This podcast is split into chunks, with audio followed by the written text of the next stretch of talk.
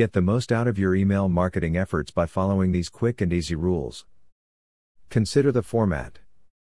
43% of emails are read on mobile devices, representing a 10% increase in 2011, according to research by Litmus, an email testing and analysis firm.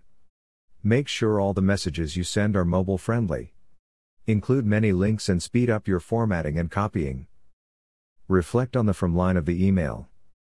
Some marketing experts recommend using your brand or company name, others suggest using the real name and email address of someone within your organization because it is more personal. Decide which option is best for your company by answering a simple question Are people more likely to recognize me or the company name, brand? Also use a legitimate email address that reinforces your brand. Example, Chford at writingforyou.com has more credibility than Chford at yahoo.com. Write a concise and intriguing subject line.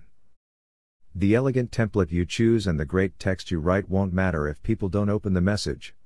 Increase your open rates by writing intriguing yet concise and direct subject lines. Provide a short statement of benefits of no more than 40 or 45 characters. Example Save with a 50% discount on cleaning and removing sheets.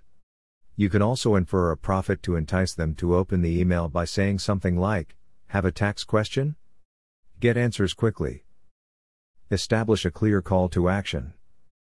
Recipients must know exactly what you want them to do with the message. Clearly define the steps they must take to redeem an offer, make a purchase, or receive an incentive. If you don't, many people will surely miss the point of your message. Stick to a call to action to avoid confusion. Take care of your language. If your email gets caught in a spam filter, your messages will never reach potential customers. Plus, you could end up in a world of trouble if you don't comply with the CAN-SPAM law. Avoid these pitfalls by referencing HubSpot's full list of words and phrases to avoid their use. Don't mess up your first connection. When making initial contact with an email subscriber, avoid the hard sell.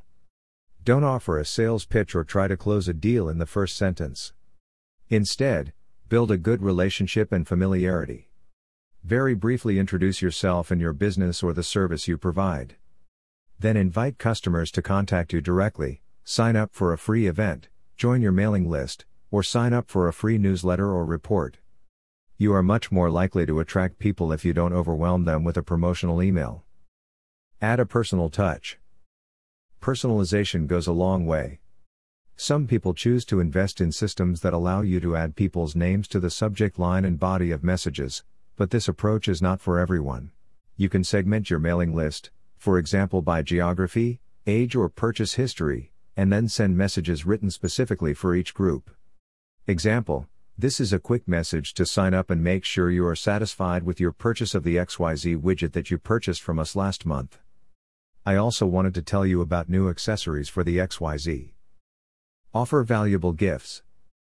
You have to give customers a reason to open your posts, so if you choose to offer coupons or discounts, sponsor free events, invite readers to subscribe to a free content newsletter, or hand out special reports or industry information, just make sure you offer something of value.